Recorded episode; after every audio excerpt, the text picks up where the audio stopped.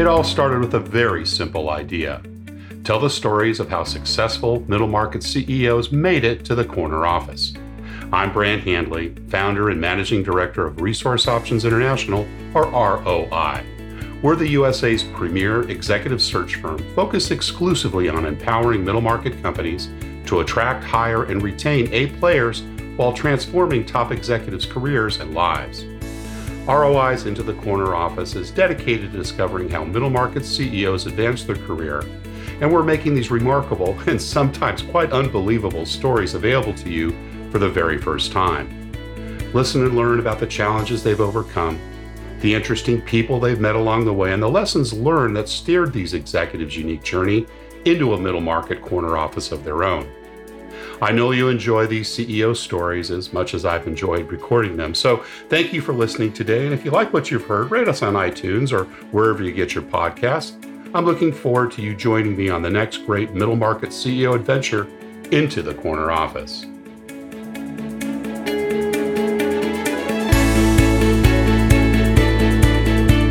Our guest today is CEO Jennifer Huey. As president and chief executive officer of BPI Sports, Jennifer was brought on in 2017 to help take this fast growing company to the next level. She brings with her a 20 plus year track record of successfully building teams, driving cost savings, improving efficiencies, and providing the leadership necessary to support top and bottom line growth. Jennifer received her Bachelor of Science in Accounting from the University of Illinois and her Executive MBA from the University of Notre Dame. Jennifer Huey, welcome into the Corner Office. Thanks so much for having me. Oh, it's great to have you on board. And, you know, we're going to have a conversation today about your past and your journey into the corner office. And I always kind of like to start with the early years. Can you tell me a little bit about what it was like growing up as a kid? What part of the country were you in? What did your parents do? Tell us a little bit about that part of your life. Sure. Um, I grew up in Illinois. I always say about 20 minutes from St. Louis because nobody has any idea where my town is. So that's the easiest, that's the easiest uh, landmark. Um, my dad was a civil engineer. My mother was a school teacher. So I think from an early age, you know, they encouraged us, my sister and I, to be um, very active and always encouraged us to do basically anything that we set our minds to do. So, you know, was very involved in sports, athletics, um, played the piano, played golf, tennis. We swam. You know, we did just about you know all the things that that young kids do. And um, definitely you know tried to excel at school as well and did excel at school. So that was something that um, they definitely put a lot of focus on also. Awesome. What were some of your favorite sports as a kid growing up? Um, you know I, shockingly enough to everybody i love playing golf. I started playing golf when i was about seven. Oh that's um, awesome. um, it's one it's one of my my hidden talents. So i love to uh, go out to the golf course with colleagues or with even my dad, who I golf with quite a bit, and, and have people roll their eyes when they see a girl pull up and then are always a little bit shocked when I tee off. So um, it is one of my secret talents, I like to say, but I still play golf um, as often as I can. Growing up, we learned how to ski, and then later in life, I, I switched to snowboarding, but definitely had a very, very active uh, childhood and still am active as an adult. Are, were you a, are you a scratch golfer? Um, that is hilarious. Um, I wish I was a scratch scratch golfer, um, but I, you know, when I play enough, my my handicap is in the mid teens. So you know, not not awful, but definitely not, not scratch. and has that played an important part of your career as uh, it's progressed along? I know you weren't, you know, in a lot of sales positions, kind of coming up through finance and supply chain. But was golf important to you in your career, or has it been? You know what's funny? It actually has. I think um, the misnomer is that in supply chain, you're very much in an operational role, but right. as a supply chain um, person for the last, you know, in that field for the last, you know, 15 years, 16 years, I actually had a lot of involvement with the sales team. So once they got word that I actually played golf, somehow miraculously I was invited to many golf outings. um, and you know, I always say that uh, for me, golf is one of the best um, methods of doing business if you're outside of an office setting. I, I, I always joke, but you are trapped with that person for four to five hours, or those you know those people that customer so I really think that it's a great way not to only get to know um, your client or your customer, but it's also a great way um, to have fun as well. So you you definitely are are trapped in a cart. I used to say that when we were when we were kids as well. Like you know, you're forced to be with your parents for two to four hours essentially. So it's a great it's a great time to spend with somebody and really get to know them on a different level. Yeah, absolutely. And you mentioned music. Yeah, was it piano that was your instrument as growing? I did. I did. I played piano growing up, which is shocking to a lot of people as well. Um, but played the piano throughout my childhood. I think I started when I was probably five or six years old. Um, and actually took piano lessons when I was at the University of Illinois, oh, believe it or not. Cool. Um, yeah, it was kind of a fun thing to do. It was uh, a crazy easy A, to be honest, but it was. it was hey, those are good to lie. have.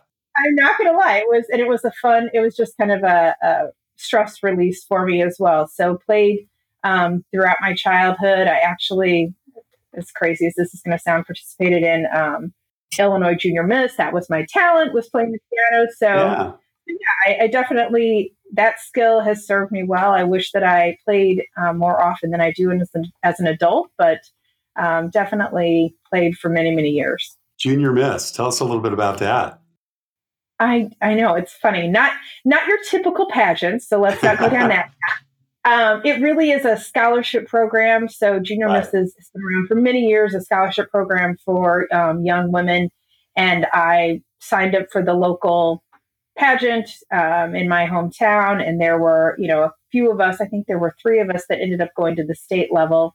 Um, and it was an amazing experience, met a yeah. ton of amazing, amazing young women. And it was just this other kind of world for me for, for a period of time. But Definitely. Was that during high school, Jennifer, or what, what, How old were you? It was. It was during high school, and the girl that I actually was from, the other girl that was from my hometown, she ended up winning. I think I came in second runner up or something. But um, okay, yeah, but I it was a great experience um, and had a lot of fun and just a different kind of outlet for me. And you know, I I kind of like being on stage. It was great and fun, and you know, performing.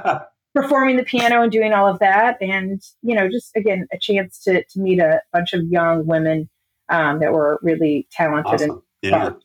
yeah. Was it just musical performance or were there other uh, presentations that you made? I'm not as familiar with the junior yeah, miss contest. any kind of uh, essentially talent. So there were lots of people who sang um, others who danced played the piano as well or other instruments. So it was that i mean there was you know there was again your typical kind of pageantry. There was a bit of evening gown and you know all of that kind of thing. But um but yeah it was it was mostly focused on academics and on you know talent and things like that. Performance great. What about entrepreneurial or leadership roles when we were younger? Any uh, you know paper routes uh, selling mistletoe at christmas time getting involved in some commercial activities uh, working at retail or et cetera tell us a little bit some of, about some of your you know, uh, if any, experiences uh, while you were in school working? When I was in high school, I had a couple of different jobs. I was a lifeguard. I waitressed at our country club, which was not a really great fit for me. I'm not going to lie. I'm not your best. um, so that that was short lived, but um, thank God they were all friends of the family that I was waiting on, or they probably would have not tipped me at all. Um, so you know, I did. I was a in that. And then I did become a bank teller for a short period of time as a summer job as well. Um, and then in college, I had a, you know, just a, a job through the university, which was a crazy job. I was just describing to someone I actually um, made copies of articles that people needed at different universities because back then the internet did not exist. So I kind of am dating myself, but that's how crazy that was. But I think um, early on in high school, I, I, didn't have much time for jobs, so I mostly worked in the summer. But during high school, I was very involved. I was started out on the golf team, then moved into cheerleading. Thought that that was something that I needed to be a part of, which ended up being a great experience for me. As um, my senior year, I was captain of the cheerleading squad. Uh, my senior year, I was also um, president of the student body, so that was a great a great experience for me as well. So definitely kind of started that those leadership positions early, I would say kind of in my in my life. And I think that led me down a path as I went to the University of Illinois. I got involved in a sorority, Delta Zeta. And after being in the sorority for a couple years, I took on uh, leadership roles there. I was a VP of Pledge Education and then ended up becoming the president of the sorority. Yeah, cool. That's yeah. a lot of student government and leadership roles. Yep. yep. Were you a good student through your high school and junior high school years? I was actually. I um, honor roll, you know, all of that. Um, received some scholarships um, for you know for my academics is going into the University of Illinois. So um, definitely uh, excelled at that. Obviously went to a you know outstanding university in the University of Illinois and was able to graduate there with my accounting degree. So yeah, definitely um, excelled at that. There were some courses that I excelled at more than others, obviously. uh, but yeah, I think you know the University of Illinois was a great um, learning experience for me, not only academically, but also I always I always joke that if you can you know manage a house of 150 women, you can manage just about anything. So, any organization. You can manage just about any organization for sure. Yep. Yep. You mentioned your dad was a civil engineer. Was was mom stay at home, or did she also work? She stayed at home for um, a few years when we were growing up, and then she actually she was a teacher prior to having my sister and I, and then she ended up going back to teaching um, when we were in about the third grade, and she actually taught at the. I went to a uh, Catholic grade school, so she taught there. So that was kind of very convenient. Um, and so she taught. Gosh, I, she probably retired when she was in her early early sixties to mid sixties. So, so you and your sister, you're the younger or the older? I am actually the older sister by about eighteen months. So okay, we are we are close relationship there. Did did your sister kind of follow in your footsteps or take a different path? she actually took a different path. We are extremely close. She um, has three beautiful, beautiful girls. So my nieces, I'm extremely close with. Um, but she took a path and she became a teacher, like my mother, um, and she was kind of more in a special ed education role.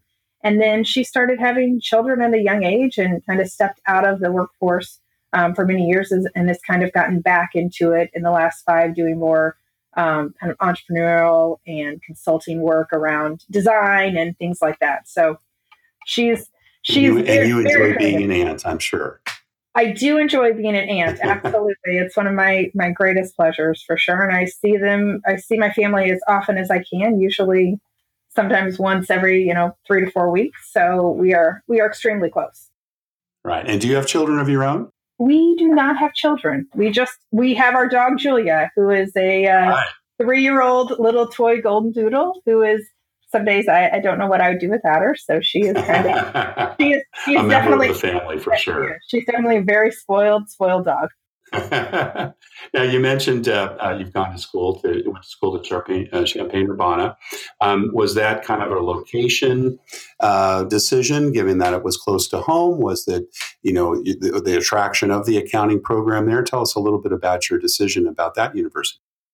I think it was a mixture of things. I actually went and looked at multiple universities um, throughout Illinois and Indiana, and um, I went to the University of Illinois and I just really fell in love with it. I love the campus. Yeah, I love beautiful campus. I've seen it. Yeah. yeah, it's beautiful. And I, as crazy as it is, I loved the size. It was big, and I loved everything that that kind of had to offer. And you know, it was definitely close to home. It was definitely drivable, so that was a plus as well. But at the time I went there, I really didn't know exactly what I wanted to major in. So um, yeah. It just so happened that their, you know, accounting finance department there is so outstanding, and that's the path that I chose. Did you declare business as a major when you arrived, or was it a school where you could, you know, do a couple of years of general education before you had to make that decision? I did, and I, I made that decision. I think I believe in my sophomore year was when I made that decision, and then and then moved over to the um, School of Accountancy. So, and what uh, what kind of influenced that? Was there, you know, kind of a, a strong uh, showing in math and, and numbers? Did you have an inkling towards finance or accounting at an early age? Tell us a little bit about your thought process in choosing that as a major? Um, I think I really did excel at math, and I loved that whole aspect um, of education. So it was just kind of a natural fit as I started to learn more about kind of the accounting and finance roles. Um, it just really, it really fit with what I like to do. And I always say it's at the time I didn't know where my career obviously was going to take me, but I, you know, thank God every day that I did go down that path because it is the best foundation that I think anyone can have, be it a CEO or, you know, not a CEO, you know, at any sort of leadership level. I think having that basic understanding of finance accounting is is critical and i i use it every day in my in my career for sure and it just it, it actually brings a whole other element um, to kind of my you know what i bring to the to the job i would there are a lot of people who you know don't understand um, the basics of accounting and finance and it's always great for me to to help educate them. But it, it makes a huge difference when you have a sales team or even a marketing team that really understands the basics um, of accounting and finance. Yeah, being able to read a balance sheet and understand a P&L is a pretty important part of running a new business. It sure is, absolutely. now, you went on for your executive MBA. Now, uh, did you work coming straight out of uh, uh, University of Illinois, or or did you go straight to Notre Dame for your uh, MBA? No, I actually worked for um, quite a few years. I was lucky enough out of the University of Illinois to land an awesome job at um, Quaker Oats. So I actually. So that was your first job. That was Quaker my Oats. very first job yeah. at Quaker Oats Company. Um, and in accounting, I presume, or I finance. I was. I was in their corporate accounting department. Um, and I laugh, and I some of my best friends I met the first day that I that I worked there, and we all laugh to this day at the things that we were doing back then just because so much was not automated. we right, you know, you right. have to write memos and actually take them to someone's office and drop them off. So it was kind of funny. Um, and it was not that long ago. So that's even crazier. But uh, it started off um, there and was at Quaker Oats downtown Chicago for a couple of years and had an amazing experience there. And great company. Great company, huge company, and really kind of saw how things ran at this very, very um, large, you know, Fortune 500 company, which was great, and had a great experience in Chicago. But then, you know, decided that if I was ever going to leave Illinois, that was kind of the time for me to do it. And I um, ended up going skiing with some friends and my sister in a small little town at the time called Park City, Utah, which I had never heard of. Oh yeah. Um, and went out skiing and fell in love. And within about four months, I had moved out there and had gotten a job in Salt Lake uh, as a controller for a very small bottled water company. So awesome. Yeah, yeah. so I went from this so very large started co- stayed in the CPG. Exactly, yeah. very large corporation out of this very small, you know, family owned business where I could see really all aspects of running a business, which was quite exciting for me thinking back to the jobs at Quaker as well as the the uh, water company, what were some of the early leadership lessons for you, Jennifer? Um, I think you know, for me, it's about it's always been about collaboration. It's always been about people, um, building those relationships with people, understanding kind of what makes people tick, um, not only at you know work but outside of work as well. Um, and then really forming those those relationships to get things done. I would say so. I think you know that's something i learned early on and and i always have also had just this kind of curiosity about how things kind of how things work right so i ask i ask a lot of questions um, i've been known to take the longest plant tours in history um, so i know when i when i went to bauer hockey they were like okay you've beat every record um, but i love love to um, really understand um, from a manufacturing, from a process, whatever it may be, really how things work. And that's that's really how I learn and that's how I figure out where the opportunities are. You know, Jennifer, that's interesting you mentioned that. We've had a number of our CEOs say that curiosity, along with a couple other characteristics, was a very important part of their career. Uh, was that true when you were younger? Tell us a little bit about how that kind of evolved or developed, uh, maybe in your earlier years, and what did that look like?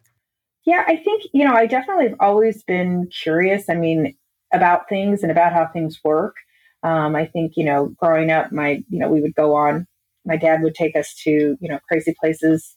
We would go to locks and dams and try to, you know, he would take us on tours of those kind of things. And, and I learned early on, like I always say, like the Mr. Rogers tours I loved and I still do. So I think, you know, that's kind of something that I think I learned early on is just that, that curiosity about things and processes and how things are done. So a little bit more about curiosity. So um, you you mentioned that that was something that you know served you well uh, in your career. Uh, would you say that your most favorite question is why, or what did the what did the curiosity look like as it went through uh, as you went through your career? I think why is definitely probably one of my favorite answer, questions. I would say why and yeah. how. Um, so I always am, am curious as to why things are done or how things are done. Um, And I ask that question often, and I may ask it 16 times until I get to the the bottom of the, you know, of the explanation. So I think right. there's always a surface answer, but that usually isn't the real why or how. There's there's usually you know those there's many more whys to get to the real the real root cause. How do you think that plays out in your leadership style? What does that look like, you know, as it relates to curiosity and, and how you manage and develop people? Um, I think it actually, uh, obviously, it's something that plays, you know, a, a, big part in how I manage people and how I lead. Um, I am definitely not a leader that comes in and says, "This is how we're going to do it. This is I've you know figured it out, and now go do it." Um, I'm more about again collaboration and talking to the extremely smart people that I've hired to be on my team or are on the team already, um, and really letting them um, give me their expertise and their advice, or explaining to me why we do things the way that we do them, how we got to that point and then working together to figure out what is the best solution going forward. Right, right. And um, with regards to kind of the feedback that you get about your style, is that something that comes up uh, uh, either in a positive or negative way? I, think absolutely. I think people really know that my goal is to uh, build this collaborative environment where we have a very team based focused um, and people feel very safe to be able to voice their opinions or to say to me, you know what, that's the craziest idea I've ever heard. Um, and this is why, and I think we should do this. So I, I, feel I feel like I've always built a safe environment to have that collaboration and and make sure that people feel like they can definitely speak their mind and and tell me what their thoughts are or, or their opinions of things because I do the same as well, you know. And I think that's something that's gotten me to where I am. I've never been um, a person who doesn't speak their mind or doesn't give uh, my opinion, uh, maybe sometimes more vocally than than I should. But I think you know, in my career and um, being a female in you know this very kind of interesting world in which we live, like you do really have to have a voice, and you do have to make sure that you don't get um, lost in the in the shuffle or, or in the corner. So I think there is something to be said for that you mentioned the gender difference, and you know it's no uh, uh, unknown fact that obviously the percentages of females in the in the middle office is growing, but it's still relatively small and underrepresented in the general underrepresentative in the general population. What what were some of the things that made a difference for you as you progressed in your career from you know position to position, and in how you were likely up against a lot of males for the roles that uh, you were be considered, spe- specifically in supply chain. I've got a couple of questions I want to ask about that in a minute. But um, you know, how how did you make that difference? What what were some of the key components, actions you took, perhaps steps or you know uh, awareness that kind of helped you propel in a in a pretty male dominated profession uh, as well as uh, a sector? Um, I think you know first and foremost, I had some really amazing mentors and some really amazing bosses that I worked for. Um, most men and women, most of which were men. Uh, early on, I think I had I definitely my first job. I had a, a female who was my boss, and I had um, you know some other females, but definitely more so male than female, I would say. Um, but both sides uh, definitely had just some really great mentors who believed in me and who uh, Mm. At some point, you know, even when I was making the move from kind of that accounting finance world to operations, um, I made that move because I had a boss of mine that I had worked for in the accounting finance role and then had gotten my um, executive MBA. And he was like, Hey, I think, you know, you've got these skills that I see that I think could be beneficial in an operational role or in a supply chain role. And that's really how I made that transition. And I, you know, at one point looked at him and was like, You do know that I know very little about supply chain. And he was like, I don't really care. I just yeah. need you to get in there and help us, you know, essentially, you know, I need you to come in and do what you do, which is see the issues, fix them, see the opportunities, you know, implement um, changes. So that's really how I got my got my start in, in operations. It was essentially a gift by somebody who believed in me and believed in what I could do. You know, that mentoring is another real common characteristic. We hear that very often. and and probably again more uh, in females that have reached the corner office. It's interesting, and and again, like you said, the, the the mentors have been of both genders, but could predominantly be males, and you know provide that kind of that gateway, right? Maybe remove some obstacles along the way. Now, you, you did a very interesting shift from, you know, kind of finance accounting to supply chain operations and then into the executive suite. Uh, tell us first about kind of the executive MBA, the decision around that. When did that happen in kind of your career transition? I was actually working at Whirlpool when I decided to get my executive MBA. Whirlpool in Benton Harbor, Michigan is, is extremely close to South Bend, Indiana. And I had actually looked at Notre Dame um, at, when I was looking at schools for my undergraduate degree. And I'd always loved Notre Dame and thought it was a fantastic university and just had this opportunity to enroll in the EMBA program there. And it was a fantastic decision. Um, the school is was that something that Whirlpool sponsored? It was. It was something they had sponsored. But there were other employees that were in the program or had been in the program in the past. Um, and it was just, it was one of the best decisions I made. At, you know, the, the education side was fantastic. I met a ton of really smart people while I was there. And, you know, Notre Dame is, is a fantastic university. Great school. Great school yeah. um, lots of tradition and history. I love football. So it was, it was a, it was a fabulous, it was a fabulous couple of years um, that I spent there and did, you know, did the executive program on the weekend. Um, but really great professors. And it was a really great um, just learning experience overall. And you know, we and when I was in now, was that before or after your transition of finance and accounting into supply chain and operations? It was actually before. So I was still before, at Whirlpool okay. in a in a financial role there. Um, right. And you know, it was just a great. It was really a great learning experience for me, and it was a very heavily based kind of accounting finance program. So my other teammates, we had teams and you know groups that we that we were with for the entire two years. They were they were super happy that I did have that background because it was very heavily focused on that. But um, it was a great great experience. And when I graduated from there, about that time, I was um, that's when I was approached by my old boss at Whirlpool, who had gone on to be the CEO at uh, Electrolux, to come down and kind of consult and help him out for a while. Um, he had just gotten there, and there were definitely it was it was a bit of a turnaround situation. So uh, I went down as a consultant for a period of time, and then ended up staying on and implementing kind of the strategy that I'd put together um, for. Now, is that when you did the pivot from finance and accounting to supply chain? Tell us a little bit about when that happened and why. It is. I I actually did a stint there where I was again a consultant for about six months, and he kept kind of reeling me in and saying, "Can you stay on? Can you stay on?" And I did. And then um, I put together a strategy for this customer service aftermarket sales team, which was a huge um, profit center for them, um, but just needed a, a, bit of a different direction. So when I put that strategy together, he was like, "Can you stay and implement this? Because I have no one to do this." And I said, "Sure." So I I spent a brief period of time running the customer service and really this aftermarket sales team where we were involved in creating products and websites and you know really that that first foray into direct to consumer as well. So it was a really interesting um, kind of 12 months that i did that. And then slowly but surely i started picking up more and more responsibilities for the supply chain area.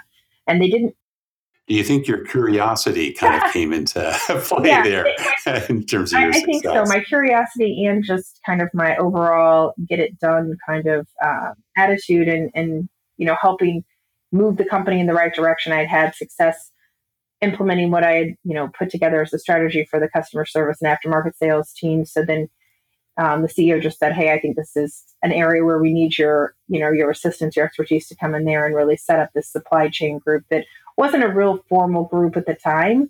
Um, and they had just made this huge shift from really US dominated manufacturing to third party manufacturing. Most of it had moved, and most of it was moving to Asia. There was some that moved to a facility in Mexico, but most of it had moved to Asia. So it was really this critical time in the supply chain for Electrolux because there was this big shift um, in how they did things essentially. So um, really set up that supply chain team and brought in a bunch of people that were there doing supply chain type roles, but really brought the whole team together um, into one supply chain group. Awesome. And uh, it sounds like you were reporting directly to the CEO then. So was that kind of your first step into the executive suite? It was, it was, and you know, while I was there, we had multiple CEOs. So I reported to the CEO probably half of my career, and then to the CEO for the other half while I was there. So um, it was definitely a, an interesting few years because I believe we had four CEOs in that time period. So yeah, it was it was a company that was definitely in lots of transition. So I learned I learned a lot just from that, to be honest, in general, just how you you know deal with different leadership styles and different um, expertise and backgrounds. What were some of those key lessons having those series of bosses over that period of time? Um, I think you know, for me, every every CEO that we had definitely at that company had brought a different set of skills or expertise level. Um, we had one um, CEO that had been had a, an amazing career and had worked at GE and all of these different companies, and um, he brought a lot of expertise and more kind of this um, calming kind of this is what we need to do and kind of calm the, the ship a bit for about I think he was there maybe less than a year. Um, and then we had another person come in um, who definitely was very focused on team. His big um, acronym was FAT, which was focus, accountability, and teamwork, which I still use to this day because I think those three um, attributes are so key. And you know, he really was all about building a team, um, building this focus around the company, and making sure everybody understood what the focus was and what the strategy was, and then really holding the people accountable to that. Um, and he was an amazing leader and uh, had sent a bunch of people in his past careers to this leadership program out in Las Vegas um, and called Rapport, which I think is an amazing, uh, amazing uh, organization. And so we sent probably 100 people in the organization to this leadership training, which truthfully made a huge difference in the company, made a huge difference to you know how we all worked together and, and how we communicated and just how we behaved overall not only from a work perspective, but it also had a profound impact on people personally also. So I think that was kind of, I, I really feel like that was a turning point in my career as well. Yeah. So when did you begin to aspire for, you know, the CEO slot yourself? Is that something you've always kind of had your eyes set on? Did you kind of take each job as it come with that kind of a general direction in mind, or or was this, uh, you know, more opportunistic later on in your career stepping in? Because I, I believe this is your first CEO's uh, job, correct? It is correct. Yeah. With BPI Sports. Yeah. Yes. So I think you know, early on, I think I always knew that I would love to be CEO of a company. Um, I didn't know how quickly that was going to happen. I can remember when I interviewed with Glanbia, you know, somebody asked me, what's your you know, five to 10 year plan? And I said, I would love to be CEO of a company. I mean, that was something I definitely um, had focused on early on, I would say, or at least, you know, a good 10 years back in my career. Um, but I think, you know, some of my jobs that I've had and my positions that I've held over the years have been more just kind of in the right place at the right time, working extremely hard, doing well in what I was doing, which is kind of something I learned early on. You know, I, I, that's kind of how I live my life and how I've always managed my career. That if I work hard, I treat people well, I do, you know, the right things, that good things will happen and good things will come. And that's kind of how I've lived my life and my career. And that's that's kind of what's happened. And I really have been super super lucky and blessed and, you know, extremely um, lucky to be here at BPI and, you know, found this position through a friend that I had worked with prior and he hooked me up with him. And I ended up, you know, being the president and CEO of B- BPI, which was something I, I wasn't looking for, you know, hadn't really thought about it, just kind of landed in my lap. It is it is interesting how you know kind of career shifts can be that combination of of luck and hard work, but sometimes you have to make your own luck as well. Did did you feel that you know there was a point in time where you know you were kind of pushing on your career in a certain direction, or did things more kind of fall into place for you as you progressed? Um, I think you know there's probably been points in my career where I've definitely pushed. I think obviously when I've made transitions from company to company, that's definitely a push on my part um, either just realizing that it's time for me to look for my next opportunity, next challenge, um, you know, next way to kind of expand my career.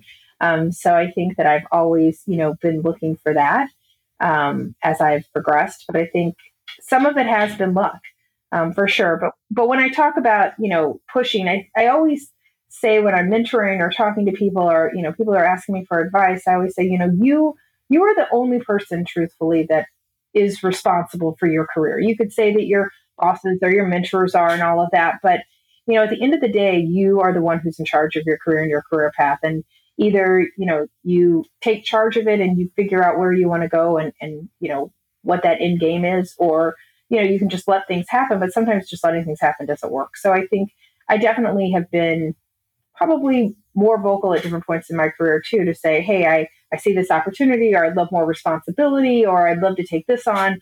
Um, I've never turned down an opportunity when somebody says, hey, we're going to give you, you know, this other department to run. I've never said, nope, sorry, not going to do it. So uh, I'm always, again, it goes back to kind of that curiosity and, and learning that different aspect. I remember when I was at Glanbia and early on, um, you know, they said, hey, we're going to give you customer service. And I was like, fantastic. Nobody else really, everybody was kind of shuffling it around. And I was like, you know, that's perfect. It actually is a perfect fit for the supply chain because I think customer service is kind of the, the in, in part of our supply chain. So for me, I always have always accepted and said, you know, give me more, give me more um, throughout my career. And, and that's kind of, and more embraced more, it. Yeah, just really embraced it for sure. Yeah, cool. Uh, let's talk a little bit about people. Um, you know, you've obviously had great people that have been mentoring you. I'm sure terrific peers, and now you know you run a, a large organization. Uh, how many uh, total employees at BPI? We have about 80 employees right now. Yeah, so big team, five, six direct reports, I can imagine, and Correct. you know the diversity of, uh, of various departments. You know, tell us a little bit about what you do, or, or you know, what do you look for when you're making bets on the people you invest in? You know, it's interesting. I I really obviously look at a resume and, and understand, you know, what the person's skill set is and and their background. And I always say, you know, by the by the time if I get somebody in here for an interview or throughout my career, I've, I've already looked at their resume or somebody's already vetted that. And so I I take for beta, you know, what they put on their resume, they're capable of doing, right? And I think, you know, right. skill sets speak for themselves on a resume or, or the recruiter or whatever they have to say about that person. I think for me, when I'm interviewing somebody, once I kind of get past that first um, kind of look and say, okay, they've got the skills that we need, they've got the experience that we need. And for me, when I interview somebody, there is a bit of let's review that, but it's really more about the fit. It's really about the person mm. um, and and who they are and what kind of makes them tick. So, and I think different companies need different things. I know I've worked at companies that are extremely, extremely fast paced, and there's a lot going on, and growth is happening you know, at a really um, fast pace. And so, you know, I remember I would always ask people, you know, how do you work in an environment where you, you may work very autonomously, but very fast paced? How do you feel? Oh, oh, I, not a problem. And, you know, probably mm. nine times out of 10, they would work. And then there was always that one person that you were like, yep, I, I told you it was really like this. I, I wasn't lying. um, so I think, you know, for me, it's really that fit is so important given whatever environment that, that I'm working in or whatever team I'm working with um, to really find. Do, do you find that you kind of do that interview preview, which which it kind of sounds like you do? You know, here's what it's like here. yeah. Is that part of what you? Yeah, absolutely. Because yeah. I want people to understand. I mean, I think we've all probably had those opportunities in our in our careers where we walk in and we're like, well, this is nothing like what I thought it was going to be. Um, so I really try to lay out for people exactly, you know, as best as I can what the environment is, what we're trying to accomplish, what that role is going to bring to um, to the company as well, and then really interview um, that way. I mean, I literally, you know, and I'm sure we've all had, you know, in within five to ten minutes, I'm pretty sure if that person is going to you know fit or not. I do, I know, um, and I yeah, think that that's, yeah. that's, typical for for a lot of you know people interviewing. But um, for me, it really is about that that fit of that person and you know the culture that we're trying to develop or drive. Yeah, you know, it's so true. And, you know, in our recruiting practice, we spend a lot of time with our clients, really getting to know them and their culture and doing one on one interviews, you know, in a 360 fashion to the person that, uh, you know, this person will report to. Because at the end of the day, you know, fit can be a very kind of nefarious thing. Some people may have very different views about what's important to succeed, and others, you know, may have something that is even opposing and kind of compiling that and putting that together. Uh, you know, you've worked for a number of great companies companies, large and small. Uh, but what would be some of those common fit characteristics if you had to describe it that you know you kind of always look for, depending, uh, regardless of what company you may be hiring for? Um, I think you know, for me, and some people have criticized this of me in the past, which, you know, I've kind of let that go a bit, but I always look for people who are, you know, kind of get it done kind of people, right? So there are a lot of people who can talk a good talk and use very big words and, you know, impress people and, you know, all of that, which is fine. But I really look for the people who have actually done the work, who have actually either done it themselves or empowered and led people to do do the things that, that are important for making a company successful. So I definitely like that get it done attitude. Um, you know, I've had, like you said, I've had many different positions in small companies and big companies, and you know, not never has anything been above what I, you know, needed to do. Even as CEO, I mean, BPI is not, you know, an extremely large company, so there are things that I'm like, okay, if that's what I need to do today, then that's what I need to do. And and you know, and I think that's that's kind of what I look for in people. Like I, I don't, you know, I don't want people to come in and be, oh, sorry, that's not in my job description. I can't help you with that. So it's really more again this collaborative um, type person who really will roll up their sleeves and just get things done is kind of so, how do you ask questions around that? Because you know that's a hard thing to get in a resume. Um, you know, are there specific kinds of questions or, or kind of your best interview questions that you ask as it relates to the to the get or done type of mentality that you're looking for? I think it's kind of coming back to that how or that why. You know, how did you? You know, people can write a lot of things on their resume, but it, for me, it's really about the how, and then that really lets me know did they really do it or did they just you know put it on a piece of paper and it looks great. Um, so if they can, you know, if somebody can describe in great detail how they got something done, what the you know who did you have to pull together, what different departments, how did you, you know, how did you get you know hit your timeline or whatever it may be i think when they can give me specifics about um, certain events or things that they actually have on their resume that's when i know you know okay this person is for real and probably somebody that we need on the team.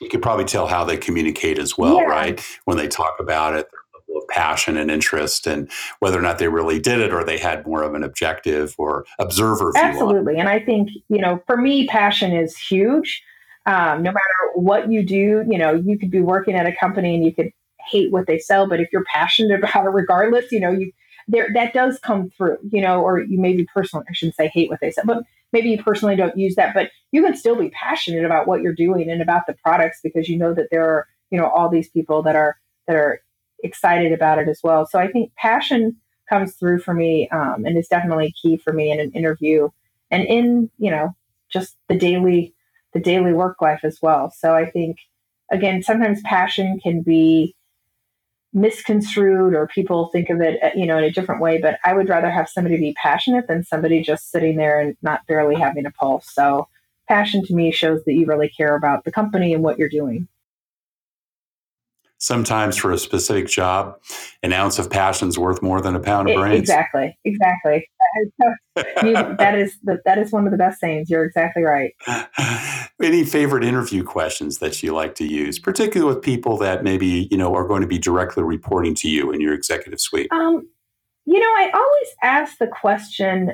I always like to. Well, I guess it goes both ways too, but I always like to to ask the question about what what gets somebody up in the morning to come to work? Like what really excites you or mm. or what excites you about I, I, ask that when i'm on both sides of the table. Um, but i love to know like why people are excited about working at the company that they're interviewing like if i was interviewing somebody mm. you know what would get you excited about coming to work every day here at bpi i, I love that question. Um, i love ask- kind of gets back to their yeah, passion absolutely. Exactly. And you know, for me, when I'm asked that question, you know, for me, it's about the people, it's about the company, it's about what we're doing. Um, that that's really what gets me excited about coming to work every day.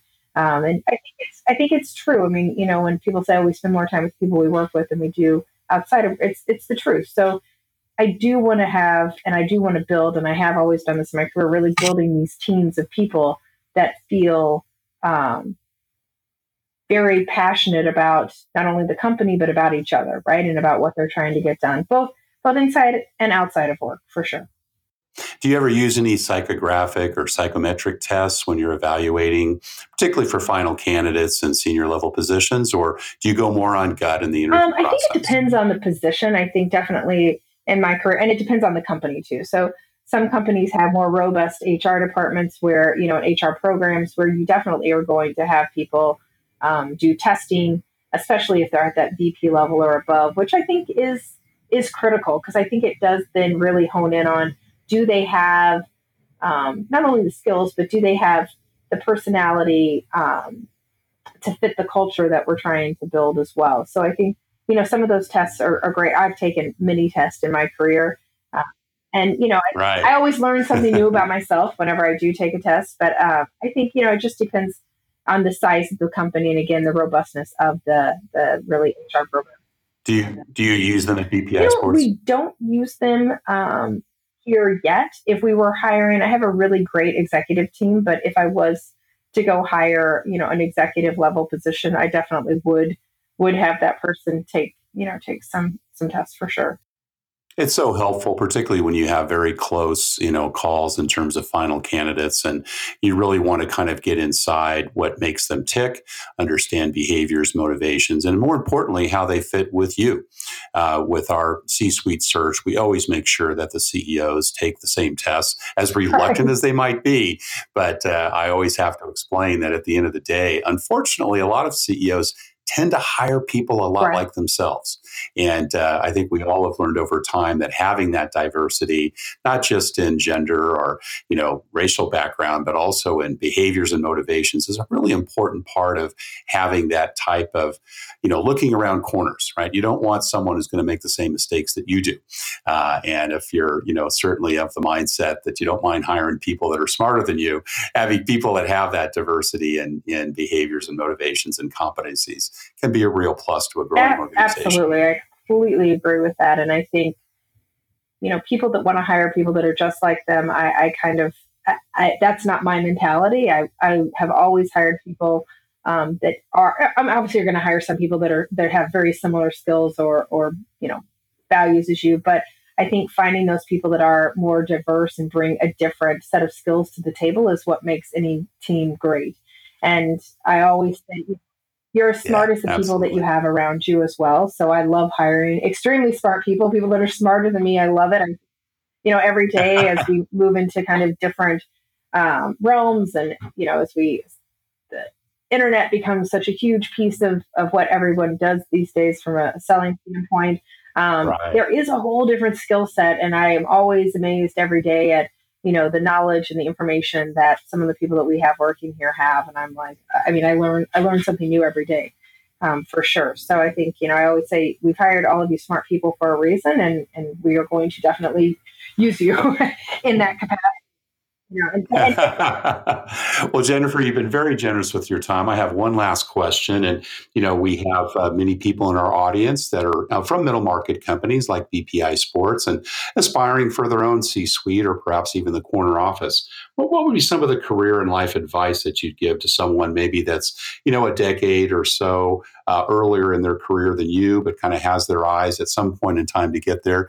You know, what are what are some of the key things that you would say are important for them to do as they progress towards their own corner office? I, I always tell people to expand your resume as much as you can. Meaning, and I don't mean literally. I mean, you know, get as much experience as you can. So like I said earlier, if somebody offers you, you know, to take on more responsibility or asks you to take on responsibility in a different area, I always would encourage that because I think expanding embrace it, embrace um, it. expanding yeah. that skill set is super important. I also say expanding um, the types of companies that you work with is super critical as well. I know maybe mm. that goes against some people's way of thinking, but I do think having diverse um, background from a company standpoint is also key. So I love hiring people that have been at multiple companies. I'm not talking about somebody who's a perpetual, you know, job hopper every couple of years, but someone who has definitely um, different experiences and different um, perspective.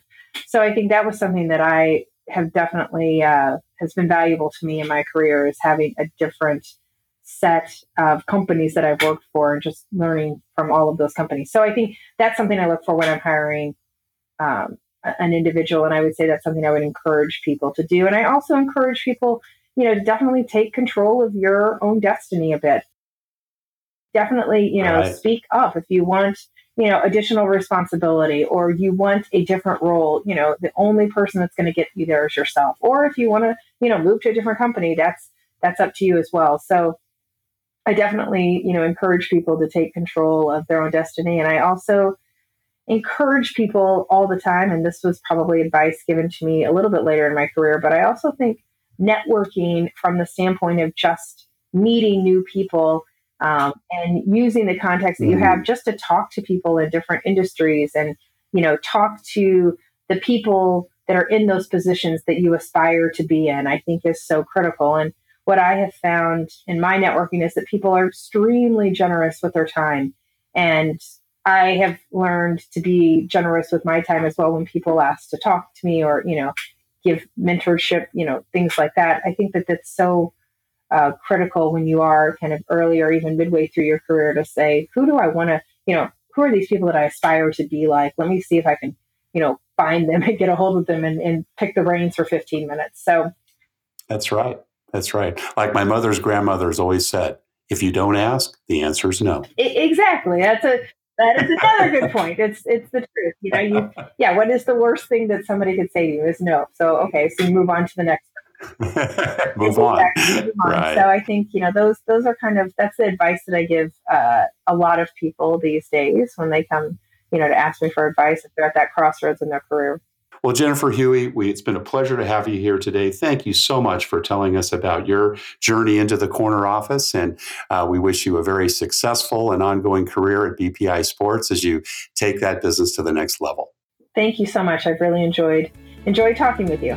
Thank you for listening to Into the Corner Office with Brant Hanley. We hope you enjoyed hearing our guest CEO story as much as we did. If you want to hear more CEOs reveal their journey into the corner office, please subscribe via iTunes and tell your friends and colleagues. For more information about Brant, Resource Options International, and the mighty middle market, visit www.go4roi.com. We look forward to having you join us for our next episode.